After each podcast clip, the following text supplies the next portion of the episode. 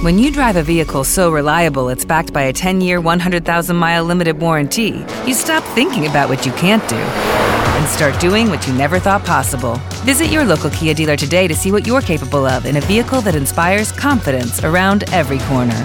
Kia, movement that inspires. Call 800 333 4KIA for details. Always drive safely. Limited inventory available. Warranties include 10 year 100,000 mile powertrain and 5 year 60,000 mile basic. Warranties are limited. See retailer for details. It is Ryan here, and I have a question for you. What do you do when you win? Like, are you a fist pumper? a woohooer, a hand clapper, a high fiver. I kind of like the high five, but if you want to hone in on those winning moves, check out Chumba Casino. At ChumbaCasino.com, choose from hundreds of social casino style games for your chance to redeem serious cash prizes. There are new game releases weekly, plus free daily bonuses. So don't wait. Start having the most fun ever at ChumbaCasino.com. No purchase necessary. BGW. Void were prohibited by law. See terms and conditions. 18 plus. Storie e misteri siciliani. Scritti dal destino. Di Fabio Fabiano. Mistero siciliano, la morte del bandito Giuliano. Seconda parte. Musiche di Thomas Nicosia. Iniziamo la seconda parte di questo mistero siciliano con la consapevolezza che qualcuno aveva cercato di beffare il destino nella tragica vicenda che riguarda la morte di Salvatore Giuliano. Un'altra consapevolezza che abbiamo maturato è che certamente Giuliano non fu il classico bandito che in quel periodo storico molto complesso, quale fu quello del dopoguerra, infestava assieme alla sua banda il mezzogiorno d'Italia. Per meglio comprendere le caratteristiche criminali e la sua evoluzione, sentiamo Carmine Mancuso, ex funzionario di polizia e figlio di Lenin Mancuso. Salvatore Giuliano era un bandito all'inizio atipico, perché diventò bandito per caso, non essendo egli figlio di banditi e non essendo eh, neanche un criminale, era un lavoratore, però fermo restando che, siccome il padre aveva vissuto degli anni in America, negli Stati Uniti, quindi in America del Nord, e fermo restando che lui fu concepito in America e nacque quando poi la famiglia ritornò in Italia a Montelepre, l'humus eh, mafioso che si respirava in quegli anni a Montelepre il fatto stesso che il padre fosse stato coinvolto anche in affari di mafia e che avesse avuto l'ok, perché a quel tempo così si faceva, per poter andare negli Stati Uniti l'appoggio anche dei paesani. Ciò significa che possibilmente Giuliano sapeva cosa fosse la mafia, sapeva benissimo quali potevano essere le attività criminali che si svolgevano all'interno della mafia, ci sono alcune testimonianze pure che dicono che nell'arco della sua gioventù, quando poi casualmente diventa bandito, Salvatore Giuliano aderì alla mafia, quindi fu affiliato a Cosa Nostra. Quando Giuliano diventa bandito, lo è casualmente perché Anzitutto durante la sua prima infanzia, la sua adolescenza, la sua gioventù, per quelle che sono le testimonianze riportate dai giornali, dalle biografie, non aveva mai dato segni di, di segretezza. Soltanto una volta si racconta che ebbe uno scontro con un, con un suo coetaneo, ma fatti di particolare rilevanza nella sua biografia non ce ne sono. Durante il periodo sempre del, del, della guerra, Giuliano lavorò prima come contadino in un piccolo appezzamento di proprietà del padre che serviva a poter sfamare la famiglia, poi trovò un posto come una compagnia telefonica per mettere i fili del telefono. E poi nello sconvolgimento che, che ci fu a seguire dello sbarco degli alleati, Giuliano si vede alla borsa nera, il cosiddetto introllazzo. Diventa bandito per caso perché durante un trasporto di alcuni sacchi di farina, viene fermato da una pattuglia di carabinieri di guardie campestri e gli chiedono il documento, lui a malincuore glielo dà. Nel frattempo sa benissimo che se l'avessero, se l'avessero eventualmente, se i carabinieri avessero proceduto, ci sarebbe stato il sequestro della farina più la denunzia al comando alleato, a quel tempo le pene per chi faceva il contrabbando da parte del comando alleato erano molto severe, tenta la fuga, il carabiniere mancino gli spara un colpo di moschetto, lo ferisce di striscio al fianco, eh, Giuliano aveva una pistola, farà un colpo, uccide il carabiniere mancino e da quel momento in poi Giuliano diventa un bandito perché è assassino di un, di un carabiniere e quindi è ricercato. Le ricerche non avvengono subito, il momento di confusione che c'era in quel momento in Sicilia e in Italia, andare alla ricerca di un soggetto che si era macchiato di un delitto molto grave, cioè l'uccisione di un carabiniere, non era un fatto di primaria importanza. Purtroppo in quel momento in Sicilia e in Italia c'erano altri problemi molto più grossi. E nel momento in cui Giuliano diventa bandito non per sua volontà, in quel momento in Sicilia operavano 38 bande di banditi, cioè c'erano 38 bande di persone eh, senza, senza né capo né coda che avevano costituito dei piccoli sodalizi criminali, campavano facendo furti, rapine, omicidi e quindi dando diciamo, filo da torcere soprattutto alle forze di polizia che erano anche loro sbandate, poiché non avevano delle direzioni che potessero essere quantomeno incisive. In questo contesto quindi si inserisce la vicenda del bandito Giuliano, il quale piano piano, grazie al bombardamento mediatico dei giornali del tempo, grazie alle sue imprese che diventano più rocambolesche, grazie al fatto che Giuliano, insomma, se forte dell'appoggio della mafia, forte dell'appoggio di alcuni loschi personaggi politici che l'hanno usato come strumento per, de- per le loro trame, diventa un personaggio famoso, immaginario popolare, Giuliano diventa una specie di Robin Hood, una specie di eroe del popolo che ruba ai ricchi per dare ai poveri.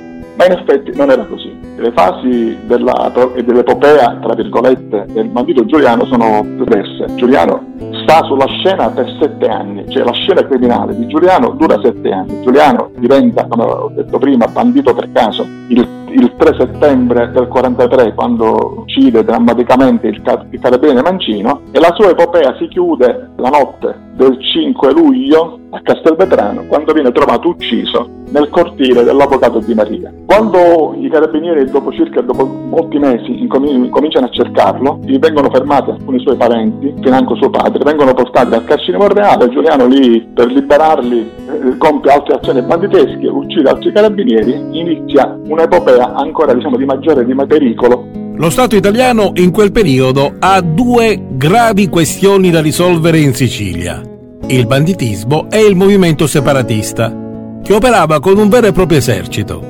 In effetti la banda Giuliano incarnava le due questioni. Pertanto il governo italiano si concentrò soprattutto contro il bandito di Montelepre e i suoi accoliti.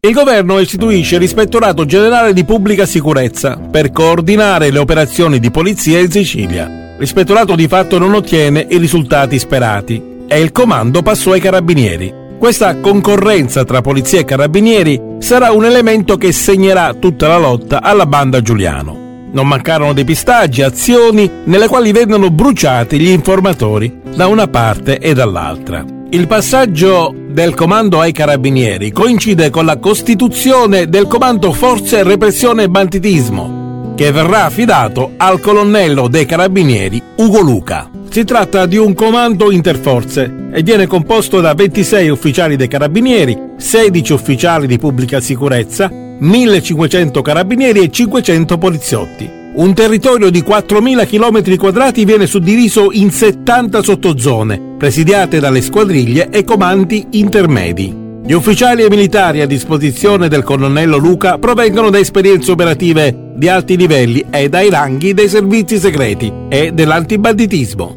Allora, diciamo che per contrastare tutte le l'evolversi della vicenda Giuliano dall'inizio, quindi dal, eh, dalla, dal, dall'assassino del carabiniere Mancino fino ad arrivare al momento in cui e siamo, abbiamo detto, la notte del 9 luglio del, 9, del 9 luglio del 50 quando Giuliano veniva da morto, all'inizio se ne interessavano i carabinieri perché erano competenti per territorio in quanto sono delitto essendo venuto nella, nell'agro di San Giuseppe Ato e competenza quindi insomma, direttamente territoriale dei carabinieri. Quando le stazioni dei carabinieri incominciarono ad avere problemi perché Giuliano aveva aumentato il volume del suo potenziale criminale, per poter osteggiare Giuliano, il Ministero dell'Interno creò uno speciale corpo di polizia. Quindi all'atere e a fianco della questura, quella di Palermo in particolare, e all'atere del comando dei carabinieri provinciale, sempre di, di, di Palermo, visto che parliamo del territorio, insomma, è nel territorio diciamo, della provincia di Palermo, fu creato uno speciale corpo di, di polizia che si chiamava Ispettorato Generale di, Pub- di Pubblica Sicurezza. Sempre sullo stesso tema, ascoltiamo le parole di Lino Buscemi. Abbiamo avuto tre ispettori generali che dovevano combattere il banditismo, tra cui un galantuomo, un questore che era stato braccio destro del, del, prefetto Mori nella lotta mafia, al banditismo. Commissario Spanò allora era. Negli anni 45-46 venne mandato in Sicilia come capo dell'ispettorato generale di pubblica sicurezza per combattere Giuliano. Ed è stato un uomo, un uomo di una competenza estrema, non accetta di fare il pupo e si dimette. Si dimette perché dice come posso combattere io il banditismo avendo un ufficetto in una macchina da scrivere, un maresciallo, un brigadiere e un appuntato? Questo è un modo sbagliato di... Eh, lui che veniva dalla scuola di Mori capì benissimo che a, a livello governativo non si aveva la forza di combattere, di combattere, il banditismo e allora si procedette eh, a, ad istituire un fantomatico ispettorato generale di pubblica sicurezza senza mezzi, senza uomini e senza danari. Alla rinuncia del questore Spanò, il ministro degli interni Scelba mette a capo dell'ispettorato il questore Messana. In proposito sentiamo sempre Carmine Mancuso. L'ispettore Messana sta in carica per molti anni. Dopo che c'è l'assaggio portale alle finestre, l'ispettore Messana quindi viene, viene avvicendato dall'ispettore Verdiani, altro, altro alto esponente della polizia, e visto che anche Verdiani non riesce ad avere ragione della banda Giuliano, il Ministero dell'Interno affida il comando delle, oper- delle operazioni per posteggiare la banda Giuliano ai carabinieri quindi scioglie l'ispettorato generale di pubblica sicurezza e forma il CFRB, Comando Forze Repressione e Banditismo. A capo di, questo, di questa struttura mette un ufficiale dei carabinieri, colonnello Luca, Ugo Luca, che era un ex sottufficiale, che si era distinto per cattiveria e, anche per, per, per fatti gravi e clamorosi durante il periodo fascista. Lo affianca un altro, un altro ufficiale dell'arma, che è il capitano Parente, e i due, collaborati poi e dai marescialli Calandra e il Trollo Bianco.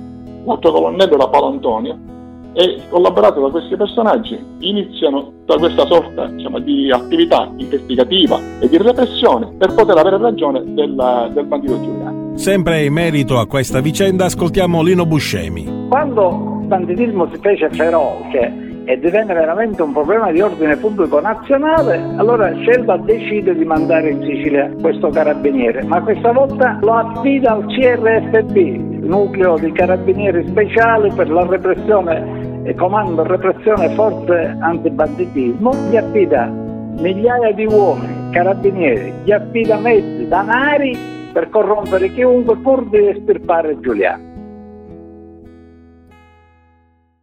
Lucky Land Casino asking people what's the weirdest place you've gotten lucky? Lucky? In line at the deli, I guess? Aha, in my dentist's office. More than once, actually. Do I have to say? Yes, you do. In the car before my kids' PTA meeting. Really? Yes. Excuse me, what's the weirdest place you've gotten lucky? I never win and tell. Well, there you have it. You can get lucky anywhere playing at LuckyLandSlots.com. Play for free right now. Are you feeling lucky? No purchase necessary. Void where prohibited by law. 18 plus. Terms and conditions apply. See website for details.